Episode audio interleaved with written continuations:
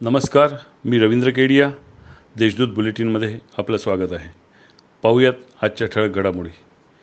जिल्हा प्रशासनाने कामकाज संगणीकृत झाले आहे. त्यामुळे आता नागरिकांना शैक्षणिक दाखल्यांसह विविध दाखले सातबारा उतारे ऑनलाईन पद्धतीने दिले जाणार आहेत.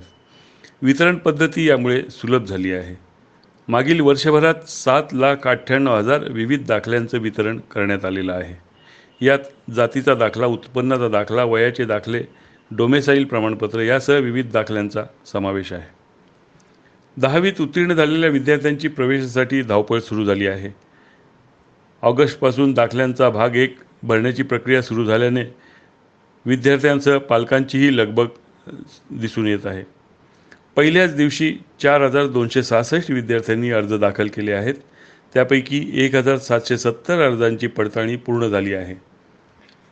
शनिवारपासून सुरू करण्यात आलेल्या प्रक्रियेत पालकांना शुल्क भरण्यास अडचणी येत असल्याच्या तक्रारी होत्या.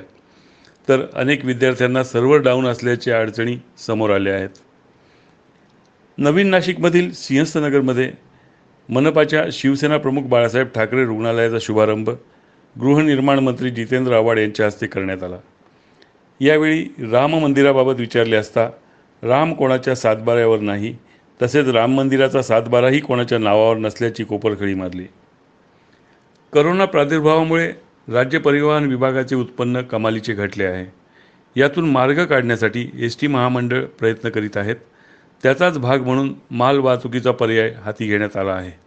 यासाठी बस स्थानकांवर पार्सल केंद्र सुरू करण्याचे काम गतिमान झालेले आहे. आता करोना. जिल्ह्यात करोनाबाधितांची संख्या वाढत आहे. मात्र मनपाद्वारे सुरू करण्यात आलेल्या अँटी रॅबिट टेस्टमुळे ही संख्या दिसत असली तरी साखळी विखंडित करण्यासाठी उपयुक्त असल्याचे प्रशासनाचे म्हणणे आहे.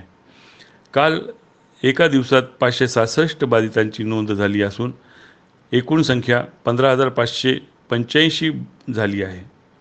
काल दिवसभरात सतरा जणांचा मृत्यू झाल्याची नोंद आहे.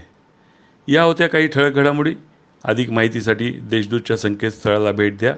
नमस्कार.